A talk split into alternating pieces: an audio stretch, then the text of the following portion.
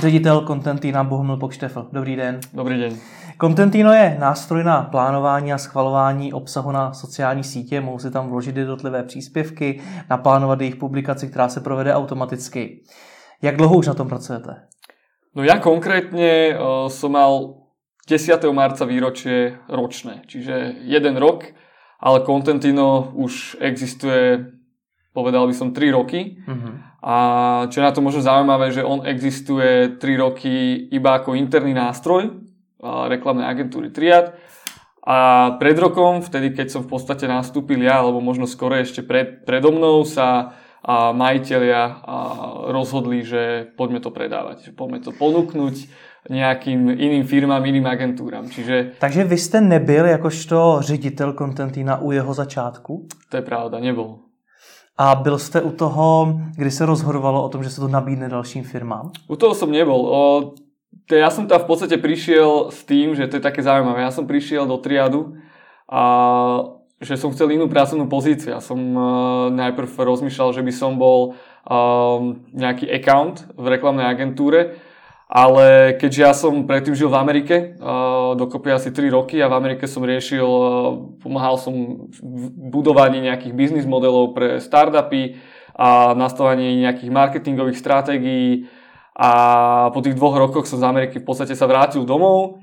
A keď Marek videl, čo mám za sebou, tak si povedal, že kašli na to, nerob reklamu, poď, toto je náš projekt, toto je náš produkt, poďme to vyskúšať, poďme skúsiť to dať na trh a uvidíme, čo z toho bude. A u čeho všeho ste tedy v minulosti byl? U jakých a projektů? V podstate tie najzaujímavejšie, ako počnúť s uh, nejakým bufetom na, uh, na jazere, ktoré som, som mal ešte, keď som mal nejakých 19-20 rokov, to bolo také prvé podnikanie a tak potom skôr tie zaujímavejšie boli, keď uh, sme rozbiehali jeden taký e-shop v Amerike, ktorý mal tiež taký zaujímavý biznis model a bol zameraný ten e-shop na stredné a vysoké školy a predával nejaké oblečenie tým fanúšikom. Vieme, že šport v Amerike je veľký. A ono to tam fungovalo tak, že tam vždy ten coach toho týmu prišiel do nejakého obchodu, aby im vyrobili, ja neviem, 200 tričiek. A bol s tým veľký neporiadok vždy, že neprebiehali platby, rodičia neprinesli peniaze alebo deti a tak ďalej. A my sme v podstate vymysleli takú platformu, na ktorej sa to všetko realizovalo. A v podstate to bol taký prvý môj startup, reálny počin. A tam som bol v podstate tiež toho kvázi riaditeľ, že som to mal na starosti, sme to skúšali, mali sme tam nejaký tým ľudí, nejakých grafikov a podobne. Ale to nám nevyšlo, Uh-huh. A počas toho som ešte pracoval pre univerzitu, uh, West Virginia University, čo je z okolností tá univerzita, ktorá odhalila ten škandál uh, s Volkswagen emisiami. Uh-huh. Čiže tam je v podstate veľmi veľa šikovných inžinierov a čo sme robili, my sme sa z nich snažili ždímať nejaké inovatívne nápady, ktoré by sa dali potom neskôr predať na trhu. A mojou úlohou vtedy bolo vlastne evaluácia toho biznis nápadu a vytvorenie nejakého biznis modelu, a nejaký trošku marketingový výskum alebo teda výskum, prieskum trhu a nastavenie nejakých jednoduchých marketingových stratégií. A toto som tam robil skoro dva roky. Počkejte, vy říkáte, že jste uh, vytvářel nějaké business modely a podobně, mm-hmm. ale ten váš první větší biznis nevyšel. tak kde, kde na něco takového máte kompetenci?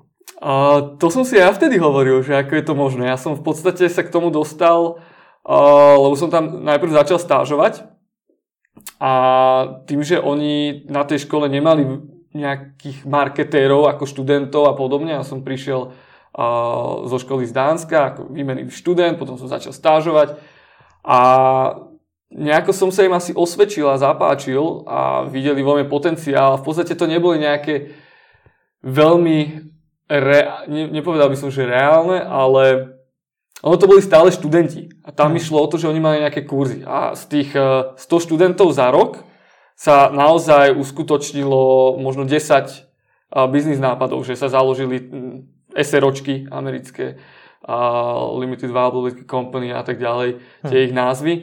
Čiže tam išlo, tam, tam išlo o to, aby sa tí študenti naučili kvázi podnikať, alebo aby si uvedomili, že keď dostávajú nejaký biznis nápad, čo všetko to obnáša. A potom ti naozaj najväčší makači dostali aj mm, konečne investície a nakoniec zakladajú si tie firmy už počas školy alebo keď skončí školu. A v podstate, keď si predstavíme, tak ja som bol iba ako poradca alebo konzultant. Ja som vedel, ako ten business model Canvas funguje, ja som vedel, kde hľadať e, a tú konkurenciu, ako si, ako si vypočítať veľkosť trhu a podobne. Čiže oni to boli, ono to boli vlastne veci, ktoré som ja študoval, ktoré som vedel robiť, ktoré, s ktorými som mal praktické skúsenosti a ja som tým študentom ukazoval, ako sa to robí a radil im, ako to urobiť správne. Uh-huh. Čiže to nebolo vždy na mne, že teraz mi dali, ja neviem, 10 uh, biznis nápadov a teraz som vymýšľal biznis modely, to nie, to by som sa zbláznil. Ale skôr som tam bol tá poradná časť. A nebol som ale jediný, bol nás tam viacero, ja som mal svoju, svoju šéfku, supervisora, potom tam bolo právnické oddelenie, boli tam ekonómovia a tak ďalej, čiže to bol tým ľudí, ktorí uh, vlastne spolupracovali um, na tej konzultačnej činnosti u tých študentov. To zní strašně zajímavě. Jak se do takového prostředí dostat? Asi, asi náhoda, asi drive, asi uh, chtíč. A v podstate ja som sa dostal vďaka tomu, že som odišiel zo Slovenska do Dánska študovať. Hmm. A tam sa mi to až tak veľmi nepáčilo. Ten ich systém akože bol akože paráda, že oproti Slovensku, možno aj Česku, neviem, neštudoval som v Česku, tak uh, to bolo naozaj praktické. My sme pol roka, jeden semester pracovali na nejakom probléme, ktorý sme si sami našli v nejakej firme. Hmm. Čiže sme reálne nachádzali problémy vo firme a potom sme ich neskôr riešili. A to bola naša semestrálna práca. A, ale ja som chcel trošku asi viac e, toho marketingu. A tak som si našiel školu v Amerike a prihlásil som sa na výmenný pobyt. Zobrali ma, dostal som sa tam. Potom zistili, že nemajú tam veľmi veľa predmetov, ktoré by som mohol študovať, lebo ako som spomenul, je to škola, ktorá je v podstate pre inžinierov najmä. A tak som sa stretol s jednou pani, Fonda House sa volá, a veľmi, veľmi múdra žena, ona bola v podstate v minulosti právnička a potom začala podnikať neviem, či nerozprávam veľmi veľa. Ne, povídejte. som sa tak rozkecal. A v podstate s ňou som sa stretol, lebo ja som mal vtedy nejaké startup nápady, nejaké mobilné aplikácie. Ja stále som vymýšľal, ako podnikať, ako zarobiť peniaze nejakým spôsobom a požiadal som o pomoc, či by mi nemohla a povedať jej názor na ten môj biznis nápad. A ona v podstate vtedy povedala, že ako sme sa rozprávali, že možno uvidela vo mne nejaký potenciál, že viem, o čom rozprávam a mi ponúkla, či nechcem u nej stážovať. A tak namiesto toho, aby som e, mal každý deň nejakú hodinu v škole a chodil na nejaké prednášky, tak som mal iba jednu hodinu, e, čo bol vlastne e, business development. A všetký ostatný čas som trávil v tom startupovom štúdiu, alebo ako by som to mohol nazvať. A tam som sa v podstate zaučal, že ako to celé funguje a tam som sa začal tak mierne profilovať. Hmm. A máte teda dokončenú nejakú školu? Nebo... Mám, mám. Uh, dokončil som uh, magistra, uh, ono sa to volá inovatívny a operatívny management. Čiže aj preto to Chief Operations Officer, opäť tam je tá operácia. Hmm. Čiže, a to, to mám dokončené v Dánsku. No ale mě zajímá, se na to ptám, co vlastně jste? Jestli jste teda marketér, nebo jestli jste odborník na business modely, když to tak řek, takhle řeknu, nebo co je teda ta vaše specializace? To je veľmi dobrá otázka. Ja sám ešte neviem. Hm.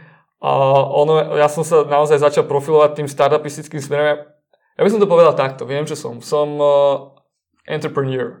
Hm. To myslím, že ma definuje asi najlepšie. Že viem pracovať s business modelmi, viem si spočítať 1 plus 1, mám zdravý sedliacký rozum, vyznal som marketingu, považujem sa teraz za social media špecialistu a v podstate taká všeho chuť. Ne, nepovedal by som, že som zameraný na jednu vec a som v tom najlepší odborník, ale mám prehľad vo viacerých veciach, čo sa týka podnikania alebo čo sa týka nejakých startupov a hmm. možno to je aj tá moja výhoda alebo nevýhoda, uvidíme časom.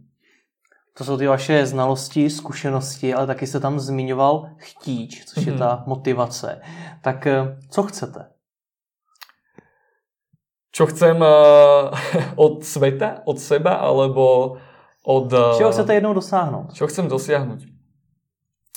Urč, určite by som chcel vybudovať firmu. Uvidíme, či to bude Contentin alebo niečo iné a, ktorá bude zarábať dostatočné peniaze na to, aby zamestnanci tej firmy chodili naozaj šťastní do práce, aby mohli mať adekvátne platy, aby tá atmosféra v tej firme bola taká, že sa do tej roboty tešia. Hmm. Niečo také, čo sa snažíme budovať aj teraz. A potom neskôr, aby tá firma dokázala sponzorovať ďalšie projekty, ktoré mi dajú v tom čase zmysel. Teda buď nejaké neziskové projekty, nejaké projekty dobré pre spoločnosť, pre environment, prírodu a tak ďalej a tak ďalej. Čiže, čiže to je môj asi najväčší cieľ a to mi vlastne povedala aj tá, ten môj mentor Fonda Hall House, že kašlite na neziskovky, nerobte neziskovky. Zarobte najprv peniaze, staňte sa bohatými a potom začnite pomáhať neziskovým organizáciám alebo potom si vytvárate neziskové organizácie. Hmm. Je to taky v praxi? Dělají to podnikatele jak v Česku, tak i na Slovensku? Robia, robia. A v, do, v nějakým, řekněme, dostatečným množství? To, či v dostatočnom množstve, to neviem úplne posúdiť, ale keď si pozrieme a, tie neziskové aktivity a podnikateľov na Slovensku a v Česku, spomiem napríklad e, Michala Trubana, ktorý je slovenský web support, Slovensko Digitál. Teraz e, sa troška začínajú angažovať do politiky, ale myslím si, že tým správnym smerom, že naozaj ich tam niečo štve, a čo sa deje na Slovensku. Čiže oni, on sa skôr tú spoločnosť nejako snaží meniť. Potom máme, a, teraz si neviem spomenúť, napríklad Lunter, ktorý a opäť ide do tej politiky, bohužiaľ, alebo našťastie. A, vidíte, teraz keď tak rozmýšľam, tak veľmi veľa týchto úspešných ľudí na Slovensku sa nejako začína angažovať v politike, lebo asi to je ten najväčší problém, ktorý pociťujú a mhm. preto to robia. Alebo náš prezident Andrej Kiska, dobrý aniel. Je podľa mňa jedna z najtransparentnejších neziskových organizácií na Slovensku. Vy jste ale řekl bohužel, že ti podnikatelé jdou do té politiky. Proč bohužel? Musím podotknout, že my v Česku máme určité zkušenosti se slovenskými politiky. Áno. Pre, preto bohužiaľ, že, že možno keď môže sa stať, alebo vždy je to riziko, podľa môjho názoru ja do toho nevidím, že aj keď ten človek ide do tej politiky s dobrými úmyslami, ako hmm. napríklad podľa mňa Richard Sulik išiel do politiky s dobrými úmyslami, alebo Radičová, a, tak jednoducho nejako to prostredie ich pokazí. Čiže možno preto som povedal to bohužiaľ. Ako ja im to prajem napríklad, e, neviem, či môžeme takto otvorene hovoriť o politike, nie je to politická uh, relácia, ale je tam to riziko, že z, toho, z tých dobrých úmyslov sa v tej politike možno stanú uh, tie úmysly nekalé, alebo sa, sú tam také tlaky, hmm. s ktorými už ten človek uh, morálne nedokáže súperiť. Je to... Bude Contentino ta firma, o které jste mluvil, ta, která se vám povede vybudovat, jak jste ji popisoval? Ja dúfam. Ja, ja pevne dúfam. Ako, uh, startupy uh, sú veľmi dynamické uh, organizmy a nikdy nevieme, čo sa stane. Um, ale v podstate ešte k tomu, keď si zoberieme, že Contentino je social media nástroj, aj závislí na nejakom trende social media, hmm. Tak uh, ten svet social media je neskutočne dynamický. Tam je každý mesiac niečo nové, každý mesiac nejaký nový post, nový algoritmus, nejaká zmena. Čiže to proste je veľmi dynamické. Čiže nám sa môže stať, že 5 rokov a bude robiť, budeme robiť to, čo vieme robiť naozaj dobre a to vytvárať nástroj, ktorý pomôže marketérom, reklamným agentúram, firmám robiť kvalitný obsah na sociálne siete. Alebo sa stane to, že Facebook zomrie, niečo zmení, Instagram zomrie, niečo zmení, príde niečo nové a my sa k tomu budeme musieť prispôsobiť a potom budeme musieť možno urobiť nejaký pivot, nejaký spin-off niečoho.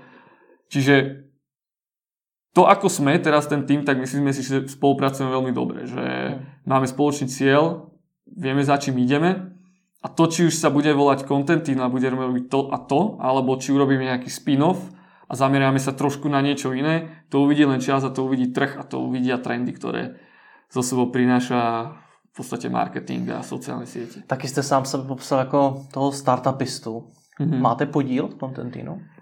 Teraz už môžem povedať, že áno. Uh, dohodli sme sa s majiteľmi a je to podľa mňa veľmi ča- častá uh, vec, ktorá sa stane, že keď niekto prevezme nejaký nápad alebo nejaký produkt, uh, tak je možno správne, aby tí majiteľia sa aj takto odvďačili a aj motivovali tých svojich e, zamestnancov, že im dajú nejaký podiel. Hmm. Čiže, čiže už, už áno, ja a ešte náš CTO, teda náš hlavný programátor, a jsme se stali spolumajitelmi Contentino. Já pokud jsem to dobře pochopil, tak Contentino vzniklo cca před třemi lety mm-hmm. a poslední přibližně rok, jestli se nepletu, je to jako nástroj, který si může koupit kdokoliv. Áno, presne tak.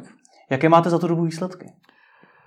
A, takto by som to povedal. Za minulý rok sme keď si zoberieme ten business model Canvas, tak 6 eh, mesiacov sme sa sústredili na to, že čo vlastne sme a čo robíme. Hmm. My sme si to nevedeli úplne predstaviť, že ako napríklad, čo je naša unique uh, value proposition, čo je, uh, ako sa odlišujeme od konkurencie, čo robíme dobre, čo robíme zle a potom hlavne ten, ten wording, že ako to budeme komunikovať, čo budú tie naše kľúčové slova, ktoré budeme používať v komunikácii, a toto sme riešili napríklad uh, pol roka, čiže pol roka sme mali veľmi minimálne predaje a do marketingu nešlo skoro nič. Pardon, ale tím by se v podstatě mělo začít, ne?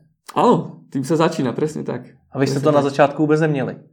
Uh, ale áno, toto bol, toto bol začiatok, keď sa Triad uh, rozhodol, že poďme Contentino predávať. Poďme hmm. z toho urobiť cerskú firmu a poďme to skúsiť dať na trh a uvidíme. Čiže vtedy až sa začalo rozmýšľať, že a vlastne ako to celé odkomunikovať, čo sme a čo robíme. Lebo predtým to fungovalo ako interný nástroj, ktorý pomáhal interne. A my sme ešte nevedeli, či náhodou všetky agentúry na celom svete majú rovnaký problém, ktorý, hm. si, ktorý Contentino rieši. Čiže preto ten pol rok e, bol taký, že sme riešili ten produkt. Druhý pol rok už sme začali experimentovať s komunikáciou a, a s rôznymi reklamnými formátmi a tak ďalej a tak ďalej. V podstate minulý rok sme Teraz tie čísla neviem z hlavy, ale mal by som ich vedieť. Mohol by ste. Um, za minulý rok sme minuli na marketing, čisto spend, iba 4000 eur, hm. ale uh, získali sme 10 tisíc, čo je v podstate v ponímaní veľmi málo, ale to je možno preto, lebo uh, my to musíme počítať na lifetime value a, a my si to počítame troška tak pesimisticky na jeden rok. A lifetime value asi vieme, čo znamená. Čiže tým, že sme nových klientov získali až v podstate koncom roka 2016 alebo jesen 2016, tak e, tie peniažky neboli až také veľké. V januári sme už získali, uh, mali väčšie tržby ako za celý rok 2016. Počkejte, trošku sa do toho zamotám. Kolik máte dneska platícich užívateľov? Platícich užívateľov, ono sa to ráta na účty a ich uh, cez 120. Uh-huh a platiaci užívateľia sú od e, malej agentúry, ktorá má zo 10 sociálnych sietí a správuje troch, tri značky, až po napríklad e, BBDO v Belgicku, ktorí majú 100 uh, rôznych uh, social media kanálov a majú niekoľko, niekoľko značiek a pracuje na tom, teraz je ich tam tuším 250 ľudí v jednom účte, v jednej firme v podstate. A kolik vás dohromady je lidí, kteří pracují na Contentinu? Teď ideálně jako full time? Mm, full time jsme tam teraz momentálně čtyři. Čtyři. Mm. A předpokládám, že máte investora, kterým je ten Triad. Ano. Máte ještě někoho dalšího? Nie. Prozradíte, kolik do toho Triad investoval? Uh, prezradiť to môžem. Uh, bolo to okolo za cel, celú tú dobu, čo na tom mm. pracovali programátori, čo sa to vyvíjalo interne, tak to bolo okolo 100 tisíc.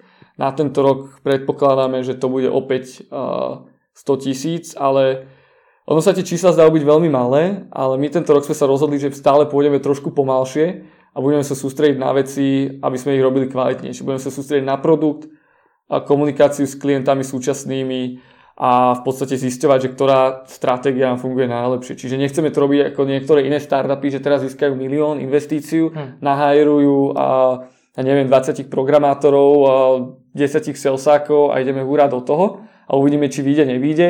My to bereme skôr tak podnikateľskejšie, to, trošku organickejšie, že a opäť dávame si záležať na produkte, komunikácie s klientami, učíme sa na vlastných chýbach, ktorých sa hm. snažíme robiť či, čo najmenej a tým, že ideme pomaly, tak to robíme kvalitne a máme čas na veci, ktoré nám v tej danej dobe dávajú zmysel.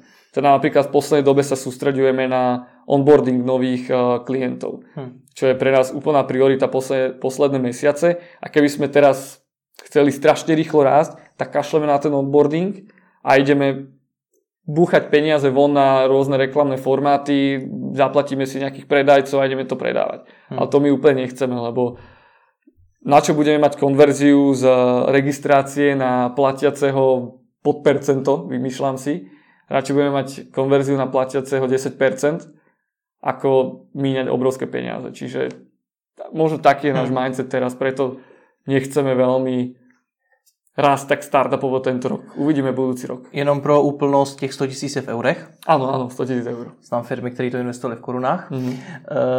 Z toho, co říkáte, tedy dalšího investora nehledáte? Tento rok nie. Kdy byste chtěli být v zelených číslech?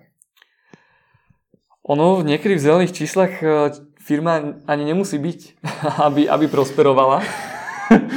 ono, podnikání o zisku. Áno, áno, je, je. Ono, je veľa startupov, veľa úspešných firiem, ktoré sú non v červených číslach. Tesla. A aj náš konkurent uh, Social Bakers. Dúfam, že sa na mňa nenahnevajú. A, ale to sú trans- veci, ktoré sa dajú zistiť na internete, tieto informácie. Čiže um, takto.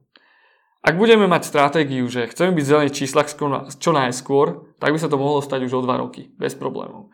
Ak budeme uh, mať stratégiu takú, že chceme byť svetový tool a naozaj narásť, tak sa to môže stať o 4 roky, o 5 rokov. To hm. je, to je naozaj ako sa dohodneme či už so súčasnými investormi alebo neskoršími investormi alebo v rámci majiteľov a ľudí, ktorí o tom rozhodujú. A uvidíme. Teraz je ťažko povedať, keby sme chceli byť v červených číslach. Súčasným tempom by to bolo 2 roky. O rok sa môže niečo zmeniť, povieme si, že tie peniaze, ktoré zarobíme, ideme niekam investovať a opäť sa stá, za, začneme v červených číslach. Čiže... Na druhou stranu ale existují příběhy firm, které vznikly taky podobně jako vy, že mm-hmm. firma si vyvíjela nějaký interní nástroj, pak ho dala volně na trh a investovala do něj, jenomže najednou změnila svoje priority a na ten nástroj už nezbyl čas. Mm-hmm. Tohle toho se nebojíte?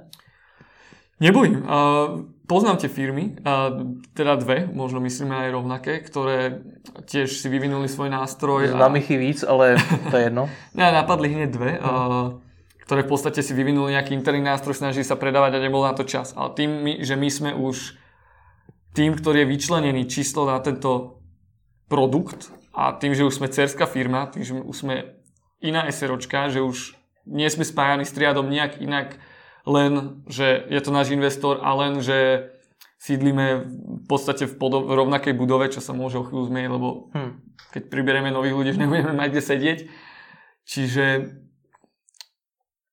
Áno, aká bola otázka? Jestli sa nebojíte toho, že Triad jednou zmení priority, zmení priority. a vykašle sa na vás. Keď, zmení prior... keď sa nám bude dariť, tak sa na nás nevykašle. Hm. Keď povie, že už nebudeme do, nebudeme do toho tlačiť viac peňazí, tak vtedy sa možno budeme pozerať po iných investoroch hmm. zvonku. Keď všetci zhodnotíme, že už to nemá zmysel, že trh sa zmenil tak, že nemáme šancu konkurovať e, tým svetovým túlom, že to naozaj nie, nejde, tak vtedy to zavrieme a vtedy exitneme. Ale teraz to vyzerá tak, že naozaj nemáme dôvod nad týmto premyšľať, že by náhodou Triad sa na to vykašľal, že by sme mali problém nájsť potom neskôr nejakého investora, alebo že by sme si my v týme povedali, že kašlíme na to, že nerobíme to. Tak, taká situácia do roku a pol, do dvoch rokov určitě nenastane. Jsme u těch peněz. Do čeho dneska investujete nejvíc peněz? Protože vy máte tak trošku výhodu v tom, že tím, že to vzniklo jako interní nástroj, tak nemusíte tolik investovat do toho vývoje. A právě do toho investujeme najviac, do lidí. To věřím, ale na druhou stránku, kdyby se to rozjížděli úplně od nuly, pravděpodobně by tam těch peněz zahučilo podstatně víc. O, tých penězí tam zahučalo v podstate rovnaké množstvo, ako keby sa to vy, rozvi, vyvíjalo uh, mimo triad. Aha. Lebo v podstate to, to číslo, ktoré som povedal predtým, bolo to číslo, ktoré do toho vrazilo ako uh-huh. triad uh, do vývoja za tie roky. A teraz vrážeme najviac peniazy do vývoja, lebo tým, že je to dynamický svet, ten produkt sa stále mení, my denodenne prichádzame s novými nápadmi, novými funkciami, ktoré by sme mohli pridať a taktiež začíname vyvíjať analytiku, do čoho sme vôbec nechceli. Hmm. Sme si našli svoj níž, ktorý bol najlepší social media nástroj na plánovanie kolaborácií, schváľovanie obsahu na sociálne siete pre agentúry, klientov. To sme chceli robiť a v tom sme chceli byť najlepší a v tom aj sme momentálne. Hmm.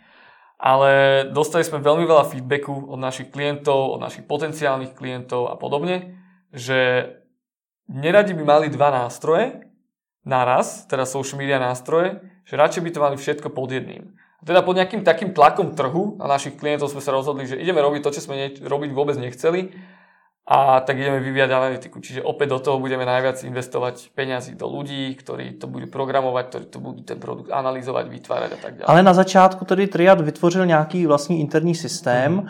a vy jste ho potom tedy celý přeprogramovali, nebo? Nie, nie, to bol, to je v podstate, to je webové rozhranie, mm. čiže aj Triad vtedy fungoval, keď to bol interný nástroj na webovom rozhraní, čiže Tam.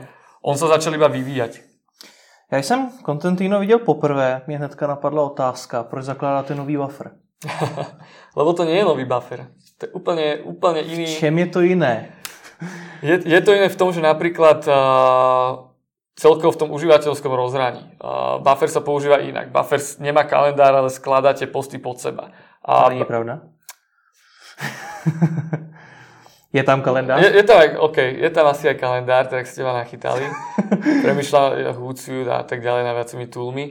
Ale buffer je primárne podľa nášho názoru určený, určený pre freelancerov, pre one-man týmy, ktorí majú veľa klientov, veľa stránok, robia si to pre seba. Alebo nejaké malé obchody, ktoré majú uh, do 10 uh, stránok. Potom už keď je to, chce to používať nejaká firma, tak ten schvalovací proces tam nie je úplne najlepší. Ďalšia vec je napríklad, že my sme jediný nástroj, ktorý má všetky typy postov a Facebook ich má viac ako 10. Instagram teraz pustil nové slideshow, čiže tie posty sa stále vyvíjajú a my sme medzi prvými, ktorí ich implementujú do nejakého nástroja. Čiže v Bufferi, teraz dúfam, že nebudem opäť si vymýšľať, ale v Bufferi sa dajú plánovať iba textové, obrázkové a tuším, že aj video posty. Ale karuzel 360 tam nie sú. Nie sú tam uh, albumy, nie sú tam PPC formáty. V podstate... To si nejsem jistý, přesto ale buffer to může zítra nasadit. A prečo to teraz nenasadil? To môže hoci ktorý tu urobiť. Ale potom je to... To rozhodně, nicméně buffer už je poměrně zpropagovaný mm. na tom trhu. A vy se vůči němu i poměrně zásadně vymezujete, mm-hmm. protože i před natáčením jsme se bavili, že jak já jsem na vás narazil, tak eh, přes reklamu na Facebooku, mm-hmm. kde jste se sami srovnávali s Bufferem. Mm-hmm. A takže je vidět, že i vy ho vnímáte jako svého konkurenta, který může ze dne na den nasadit všechny ty, ty funkce, které říkáte. Mm-hmm. Druhá věc taky je, co uživatelé používají nejčastěji, mm-hmm. on tam pravděpodobně bude mít ty nejčastější formáty. Jestli tedy má smysl vytvářet nový nástroj? A má, lebo je to vždy o tom, it's not about idea, it's about execution. Čiže a, buffer si ide svoje, podľa mňa tak začína spať na Vavrínoch a sústredí sa na marketing a ten produkt sa, ja som nevidel update veľmi dlho v Bufferi. A ja si myslím, že Buffer má aj trošku inú cieľovku. Ja si myslím, že on ide po naozaj po tých one-man tímoch, po tých uh, malých tímoch, ktorí robia social media pre zo pár klientov. My ideme po naozaj tímoch, kde je, sú desiatky ľudí. Hmm. Po, po reklamných agentúrach, kde bude v jednej platforme spolupracovať uh, celý 10 členný tým na, Takže na jednej stránke. V čem je to tedy jiné? Zatím jsem pochopil více formátu těch příspěvků mm-hmm. a tohle, co říkáte, v čem je tedy Contentino jiné než Buffer? Že je to na kolaboráciu. Buffer je čisto plánovanie. Tam Jak to sa... probíhá v praxi, ta kolaborace? Prebieha to tak, že keď e, napríklad social media manager navrhne nejaký mesačný plán, vytvorí nejaké drafty postov, nejaké nápady, tak potom on môže zadať úlohu grafikom, videoprodukčným a ďalším ľuďom, aby s ním spolupracovali na tých daných postoch. Čiže pri každom poste on napíše nejakú úlohu tomu uh-huh. grafikovi napríklad, dodaj mi tam tento obrázok. On mu to tam dodá priamo. Čiže celá tá komunikácia sa deje uh, na tom poste. Čiže ten post tam je. A potom uh, napríklad, keď sa často mení, a pri schvalovaní internom alebo aj klientskom schvalovaní toho obsahu, tak často sa ten obsah, ten post mení. A my tam máme napríklad aj také, že postverzie, že vždy, vždy sa ten človek môže vrátiť na tú predošlú verziu. A častokrát klienti robia aj to, že oni niečo neschvália, povedia, že zmeňme ten post a, a potom si to rozmyslia, že vlastne tá predošlá verzia bola lepšia. A potom ono to fungovalo kedysi tak, že a, tá agentúra a klienti si vymieniali tieto posty a cez e-maily, Excel, Drive dokumenty a tak ďalej a tá komunikácia bola, proste bol to bordel. Hm. A Contentino to všetko hádže na jednu platformu, je tam reálny náhľad postu, všetci, všetci komunikujú hneď vedľa postu, je to transparentné, všetci vedia, čo sa deje. Čiže toto je o ľuďoch. Buffer je plánovanie, veľa postov, náraz, skvelé pre mediálne domy podľa mňa a pre freelancerov. Contentino je o ľuďoch, ktorí spolupracujú a schválujú si ten a komunikujú medzi sebou. O vás tedy existují nějaké různé typy účtu, já jsem grafik, já jsem klient a podobně? Sú tam rôzne role, čiže mm-hmm. každý má nejakú svoju, nejakú svoju funkciu. Uh, grafik napríklad môže meniť iba vizuálnu časť toho postu. Uh, prekladateľ, keďže veľa tých svetových agentúr sa stará alebo vytvára obsah pre medzinárodné značky, ako napríklad jeden z našich klientov Kozel, ktorý je v deviatich krajinách, ak sa nemýlim, a oni vytvoria nejaký obsah a potom to dostanú tí jednotliví social media manažeri v tých krajinách a robia preklady. Čiže ten prekladateľ môže meniť iba ten text alebo ten preklad, ktorý sa deje opäť hneď vedľa toho postu. Hmm. A, alebo napríklad klient. Klient, uh, on častokrát, agentúry to majú nastavené tak s klientom, že klient je na to, aby pripomienkoval, feedbackoval a schvaloval alebo neschvaloval ten obsah. Čiže klient môže iba schvalovať, komentovať a neschvalovať. Hm. Čiže nemôže meniť nič na tom poste. On iba napíše pripomienku, čo opäť je dobre pre agentúru, že vie kto kedy urobil nejakú zmenu a že klient náhodou niečo nepokazí alebo neurobi to, ako to agentúra chcela, alebo naopak. Tohle žádné jiné konkurenční nástroje nenabízí?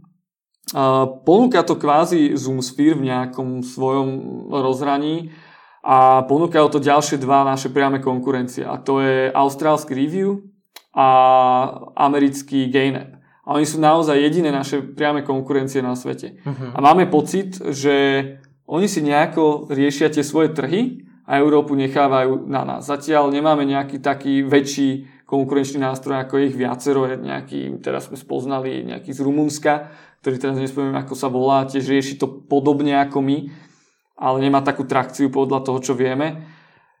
Čiže áno, konkurencia tam je, ale zatiaľ v Európe sa nestretávame, že by nás niekto porovnával s tým review alebo Gainapom.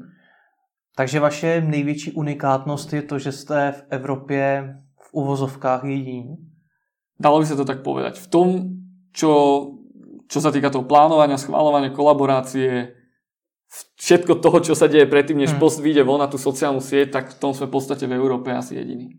Já vím, že jsou to hypotetické otázky, mm. ale e, zajímá mě, na jak pevných základech Contentino vlastně stojí. Nebojíte se toho, že tyhle ty nástroje, které jste zmínila, které dost možná budou mít i větší rozpočty než vy, mm. to překlopí do té Evropy? Nebo překlopí? Začnou být v té Evropě aktivnější? Um, Znám Čechy, kteří někteří z těch nástrojů, které jste zmínil, mm. používají aktivně. Uh, může za to stať. Ako, ale o tom je to podnikanie. Jednoducho uh, je, je, je, to boj a nie je všetko vždy len o investíciách. Keby sme náhodou pociťovali tento problém, že finančne na to nestačíme s nimi súperiť, tak potom si opäť pozrieme sa po nejakých externých financiách, teda po nejakom investorovi a začneme to riešiť inak. Ako som spomenul už predtým, tento rok to riešime, že ideme stále trošku pomalšie, ale áno, môže sa stať, že review sem príde, nahajruje niekoľko predajcov, robí šialené reklamné kampane a my sa budeme potom trápiť, ale my môžeme urobiť úplne to isté. Máte tedy plány B? Kdyby sa to leto stalo? A plány B úplne nemáme nakreslené, sú skôr v našich mysliach a rozprávame sa o tom, keby sa to stalo, ale sú a tie, tie by som možno úplne ne, neprezrádzal, že ako by sme to riešili. Rozumím. Ale vysvětlete mi jednu věc. Vy jste na začátku mluvil o tom, jak jste vytvářel business plány, business modely různých, různých eh, firm, různých mm. nápadů. A teď vytváříte něco, co už tady je a vlastně to není unikátní. Je to unikátní jenom tím, kde to, že to v Evropě nemá zas tak velkou mm. konkurenci, jak říkáte. Není to trošku zklamání? Ani nie, lebo eh, každý ten nástroj je niečím jedinečný. Oni, hmm. každý má inú komunikáciu a každý má inú stratégiu, každý má iné rozhranie. A napríklad podľa mňa teraz to už je, ako máte napríklad automobily. Automobily majú všetko nejaké... Tá funkcia je jedna. Dostať sa z bodu A do bodu B. Tieto nástroje majú jednu, jeden cieľ a to je robiť kvalitný social media. Čiže teda, teraz to trošku zamotávam, ale v podstate každý má nejakú inú stratégiu, každý má inak nastavené ceny, každý inak komunikuje. Takže nie je to úplne, že kopírujeme niečo, my nekopírujeme, my sa inšpirujeme hmm. a potom to prispôsobujeme našim víziám a, a trhu, na, ktorý, na ktorom momentálne sme. Když jsme zmínili ten buffer, dělá podle vás něco špatně? Vy jste tam už trošku zmínil to, že jste dlouho neviděl žádnou inovaci. Nerobí podľa mňa nič, uh, nič zlé. Robia to skvelo, majú čo je u nich zaujímavé, je, že oni majú tým asi 50 až 100 ľudí, teraz by som klamal, je, je ich veľa, sú to desiatky ľudí, ktorí pracujú remotne. Teda oni nie sú v jednej budove, hmm. oni sú rozhádzaní po celom svete ako freelanceri, čo je veľmi zaujímavé. Rád by som sa na to pozrel, ako by to naozaj takto na, mohlo fungovať. Ale nie, určite robia, veď sa im darí. Je to najznámejší svetový nástroj hmm. Na social media spolu, spolu s YouTube to, že si, ještě bych se rád vrátil k tomu úplnému vzniku Contentina, mm-hmm. protože každá firma si může vytvořit nějaký interní nástroj a ten potom vykopnout na trh. Mm-hmm. Nicméně to neznamená to, že když ten nástroj vyhovoval jí a jím klientům, že bude vyhovovat i tomu trhu, nebo řekněme nějakému většímu množství uživatelů. Mm-hmm. Jak jste si tohleto ověřovali, že o to skutečně bude zájem? Tým, že nám ľudia začali za to platiť. No, máte ich 120. Áno, ale, ale veľkých. To nezna... Čiže... ve, ve srovnání s vašimi konkurenty vy máte ano, globální ambice, to zase není tolik. Sme, ako, ja samozrejme, sme, sme trpazlík hmm. oproti, oproti ostatným, ale opäť naša konkurencia na trhu viac ako 5 rokov, Buffer tuším 7. Hmm. My sme na trhu 1 rok. Hmm. Čiže skôr sme to overovali naozaj tým, že uh, na čom si dáme, dávame naozaj zakladať, je komunikácia s klientami alebo potenciálnymi zákazníkmi.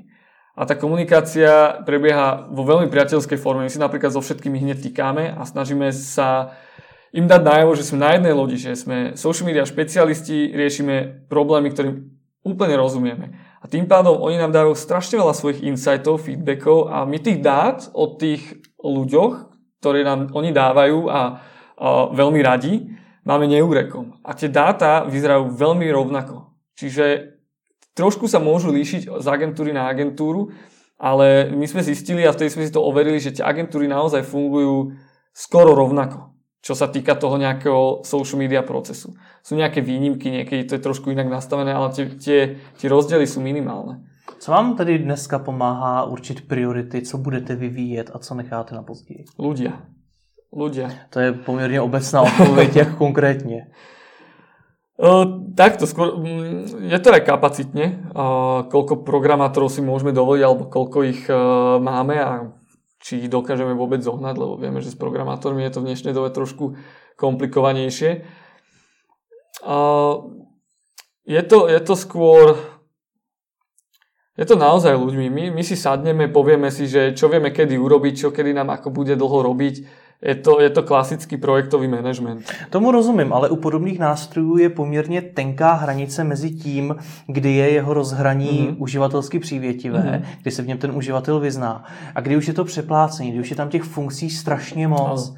A těch nápadů, které určitě mm-hmm. i vy máte, o co byste mohli Contentino rozšířit, bude určitě hodně. Tak jak tohle to posuzujete, do čeho půjdete a co necháte?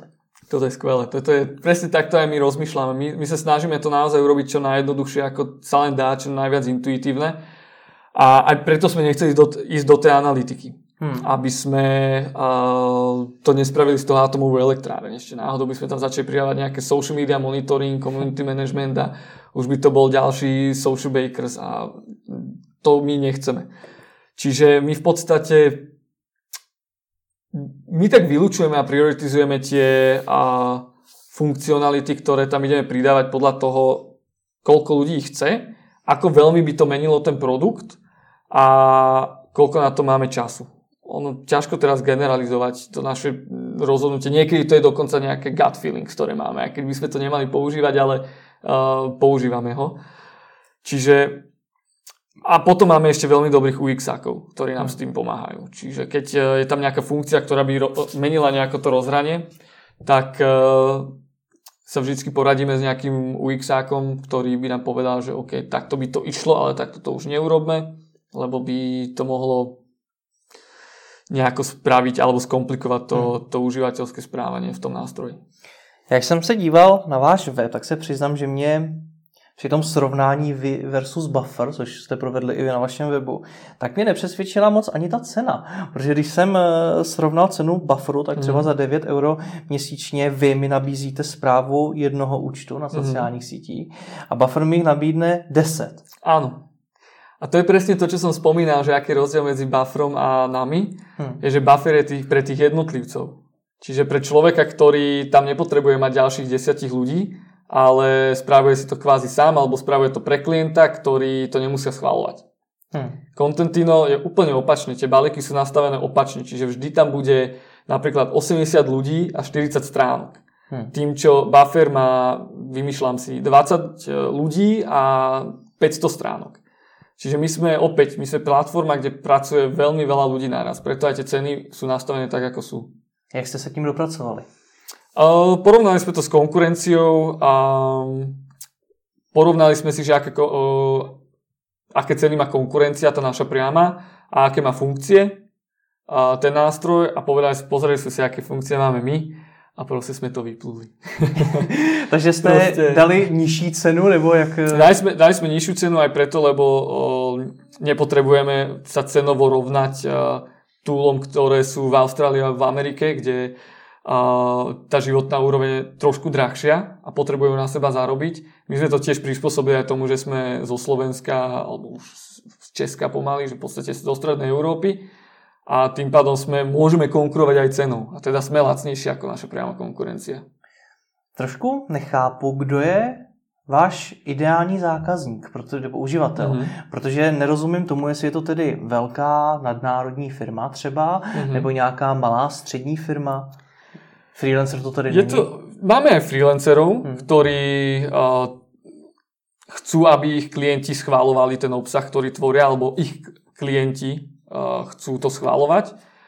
Ale náš, náš ideálny zákazník je agentúra, stredne veľká agentúra, ktorá má niekoľko značiek, niekoľko klientov a v podstate má svoje nejaké social media týmy, ktoré na tom pracujú. Ideálny zákazník je Triad, ideálny zákazník je BBDO, ideálny zákazník je potom také menej známe agentúry, ktoré robia digitál. Nicméně agentury, takže, sú, takže sú ne to... ten koncový klient. To je, náš, to je naša druhá v podstate cieľová skupina. Ono, mm-hmm. to, to je jedna cieľová skupina, lebo oni pracujú v jednej platforme. Ono potom tie komunikácie sa líšia že na tú agentúru komunikujeme inak ako na toho klienta. Ten klient, klient si rieši iný problém ako tá agentúra. Tá agentúra si rieši tú kolaboráciu, plánovanie, vytváranie tých postov. Ten klient si rieši, že chcem mať kontrolu nad tým, čo pre mňa vyrába moja agentúra, ktorú hmm. platím. Čiže máme uh, dve vlastne scenáre. Jeden scenár je, že agentúra príde za nami, potrebujeme si toto vyriešiť a nejakého klienta si tam dáme, nech to schváluje a s nimi potom komunikujeme trošku inými slovami a potom sú klienti, ako niektoré banky alebo automobilky a podobne, že klient chce mať pod kontrolou všetko, čo sa deje a nechce to riešiť už e-mailami, Excelom, chce, chce mať to jednoducho prehľadné a chce mať nad tým kontrolu, čo tá agentúra robí. A furt je tam ale tá agentúra, protože a... ja jakožto firma si to taky všechno môžu riešiť interne. Ak sa to rieši internet, tak e, to je potom tá komunikácia rovnaká ako pre agentúru. Akurát tam sa používa nejaké interné schváľovanie. Čiže my tam máme v tom nástroje interné a klientské schváľovanie. Čiže keď e, si niekto rieši social media interne a nemá na to agentúru, tak to funguje úplne rovnako ako v agentúre. Akurát tam už nie je ten klient koncový, hmm. ktorý za tým dá pečiatku, že áno, approved, môže to ísť všetko von, ale schváli to nejaký supervisor, hmm. šéf, majiteľ tej firmy. A jak to Ktokoľvek. tyhle agentury, ale i ty koncové firmy, když to tak nazveme, řeší teď bez kontentina v Evropě, kde jste říkal, že ta konkurence není, mm-hmm. není tak často. Buď to riešia tak, že majú na to už iný nástroj, ale trošku sa s tým trápia a stále si to niekedy posielajú cez e-maily, alebo to potom nahadzujú manuálne na Facebook. Ale ešte stále sa stretávame s veľmi veľa klientmi, alebo v agentúrami, ktoré to riešia cez e-maily, Excel, PowerPointy, Drive. Čiže oni to všetko nahádžu do nejakého Excelu, tam hmm. si dajú dátumy, dajú tam kopy, nejako tam vložia ten obrázok a potom si to posielajú medzi sebou a tam si riešite komenty a tie feedbacky a potom to nejako si schvália medzi sebou a manuálne to potom nahádzajú na tú sociálnu sieť. Čiže peklo. Akože šialená, šialená práca, piplačka, veľa, veľa zbytočnej roboty a takže zatiaľ si to riešia takto. A tím vaším cílovým zákazníkem je ta firma, která ještě nevyužila žádný takovýto nástroj od Bufferu po mm-hmm. kterýkoliv jiný, který jsme zmiňovali, nebo to je ta firma, která to řeší po e-maile? No jednoduchšie sa presvedčí firma, ktorá to rieši po, rieši po e-mailoch, lebo ten pain tam je najväčší. A problém je, keď tá firma používa už nejaký iný nástroj a si na to zvykla. Hmm. Že vlastne našla lepšiu alternatívu k tým e-mailom a v podstate si trošku uľahčila život, ale potom je ťažké vysvetliť, že ale my tam potrebujeme mať komplexne všetko. A tie nástroje sú niekedy tak komplexné, že 80% tých funkcií, ktoré tie nástroje majú, oni naozaj nevyužívajú. Hmm. Len majú taký dobrý pocit, že tam sú a niekedy raz za pol roka sa na to môžem pozrieť, ale reálne to ten človek, e, ten užívateľ neurobí. A potom tá komunikácia, to presvedčenie už ťažšie. Ale máme veľmi veľa klientov, ktorí prešli práve z bufferu. A jak je přesvědčujete? Jak to probíhá? Uh, vždy, vždy im urobíme, keď je to väčší klient, my robíme dema. Hmm. A to znamená, že buď sa s nimi stretneme osobne, keď je to v našom regióne, alebo si s nimi dáme nejaký share screen a na začiatku sa ich proste pýtame otázky. My zistíme, ako oni fungujú a na základe toho my nejako spravíme to demo, ukážeme ten produkt, ako funguje na ich reálnych problémoch, ktoré riešia a oni potom sa rozhodnú, že či sa im to páči alebo nie. Takže stále funguje stará dobrá schůzka osobní a ne po internetu? To je to, čo my teraz najviac riešime. Že my nie sme taký a, produkt, ktorý by potreboval 10 predajcov, ktorí by chodili po celej Európe, stretávali sa s reklamnými agentúrami a predávali by im to. Ale zase nie sme úplne taký nástroj, ktorý by si kúpila a, veľká reklamná agentúra bez toho, aby s niekým komunikovala a stačilo by jej to napríklad iba vyskúšať na mesiac a zistiť, že je to super, ideme do toho. Čiže ono to je taký nejaký zlatý stred, že s niektorými to riešime osobne, niektoré agentúry dokážu samostatne všetko si vyriešiť, občas sa nás niečo opýtajú cez chat, my im odpovieme a na základe toho sa rozhodnú. A preto aj som spomínal, že teraz sme veľmi dlho riešili ten onboarding, aby sme v podstate najviac ušetrili toho ľudského času, teda tú komunikáciu s tým klientom. A to je naša priorita, že naučiť toho užívateľa nového pracovať v tom kontentíne tak, aby sme mu čo najmenej mohli pomáhať. Teda, že aby sa stal vlastne samostatným, aby sa sám naučil v tom pracovať, aby sám pochopil, ako mu to uľahčí život. Hmm. A je to teda ako docela ťažký oriešok. Co vám tady funguje nejvíc z hlediska akvizice nových uživatelů? Mm, stále to je staré dobré. Ukážeme produkt, hmm. komunikácia priama, stretnutie alebo stretnutie online cez Skype a nejaký share screen. To je, to je v podstate, to percento konverzie je najvyššie. To, to naozaj stále funguje chceli by sme to zmeniť, aby sme to nemuseli robiť často, lebo je to naozaj časovo náročné a teda aj finančne, ale, ale to nám funguje naozaj najviac. No a z hlediska marketingu, nebo třeba navoláváte mm-hmm. takzvané studené kontakty? To sme skúšali a je to zaujímavé, že to funguje, ale skúšame iné kanály. Nerobíme úplne, že e-maily, ale aj to stále funguje. A, ale skúsime, skúšame to robiť priamo napríklad cez pages tých hmm. značiek, alebo Teraz už prezradám trošku našu stratégiu, ale asi to je obviez, neviem, možno aj ostatní to tak používajú, ale hľadáme iné kanály, ako ich oslovať, že to nie je e-mail. A čo nám funguje najlepšie je, že nás niekto odporúči. Tým, že už tú klientskú databázu nejako už máme, tak uh, vieme ich poprosiť, alebo oni sami v podstate od seba nás odporúčajú ďalej.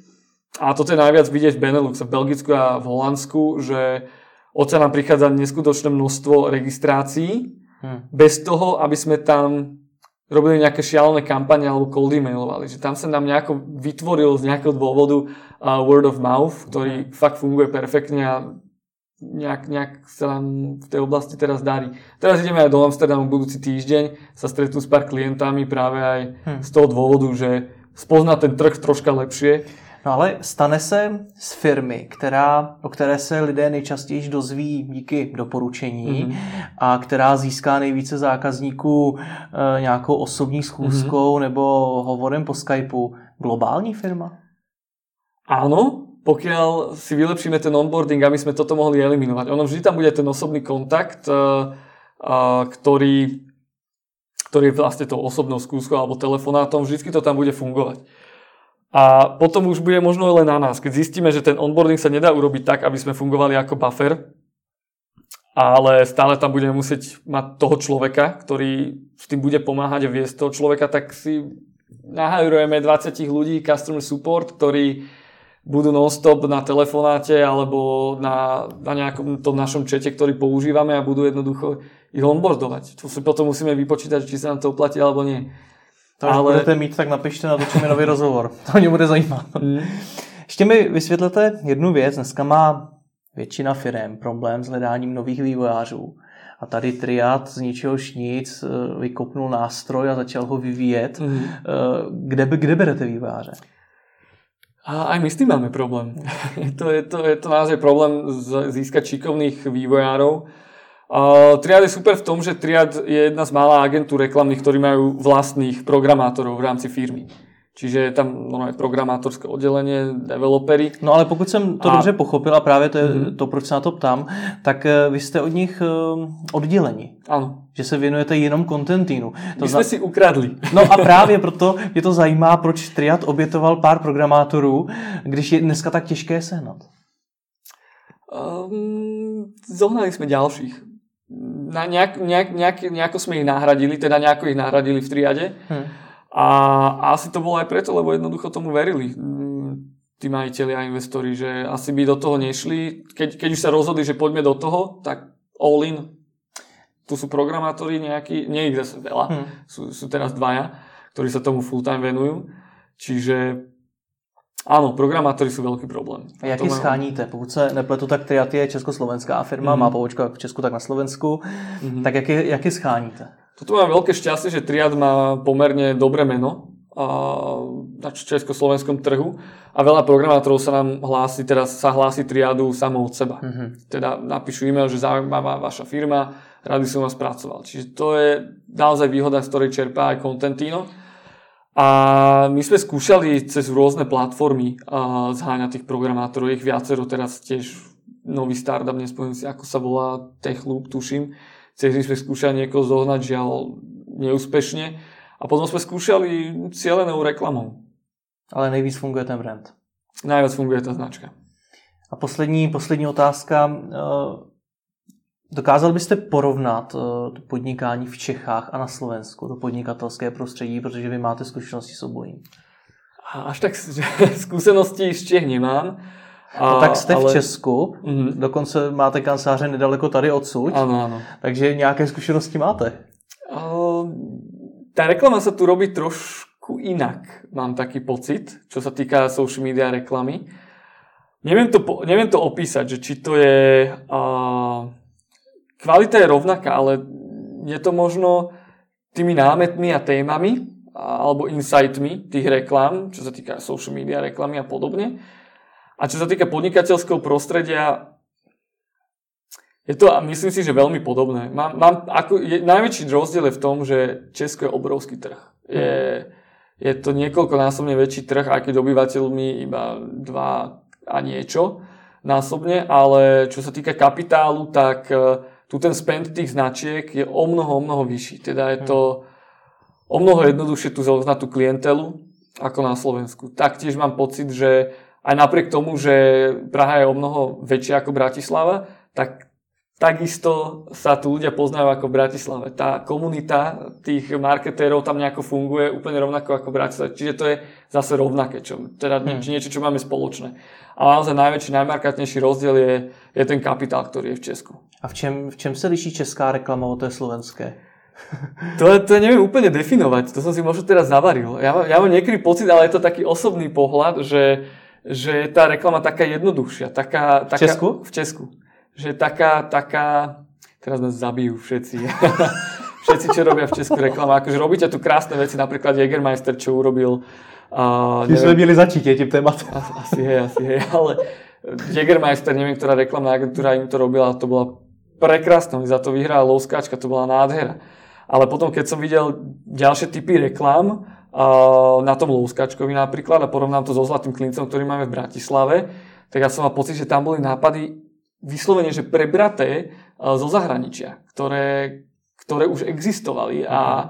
tu sa s, tým, s tými témami alebo námetmi ako keby ich adaptovali na súčasný trh a povedali, že to je náš nápad, to je, to je super. Nebudem menovať, je tam jeden konkrétny, ale ale taký mám pocit, akože u nás samozrejme sa tiež bere veľa zo zahraničia a mení, ale ja mám pocit, že, uh, že tá kreatíva je trošku viac uh, inovatívnejšia alebo, alebo taká, taká novšia. A tu tá kreatíva je niekedy taká, že 90. roky, že idem po D1 a tam vidím pneumatiky za hubičku billboard.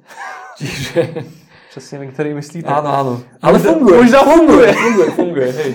Takže by se čeští eh, marketéři podle vás měli od těch slovenských něco naučit? To nie, navzájom sa musíme učiť. Ale ja nehovorím, že, že Slováci robia lepšiu reklamu ako Češi, to určite nie.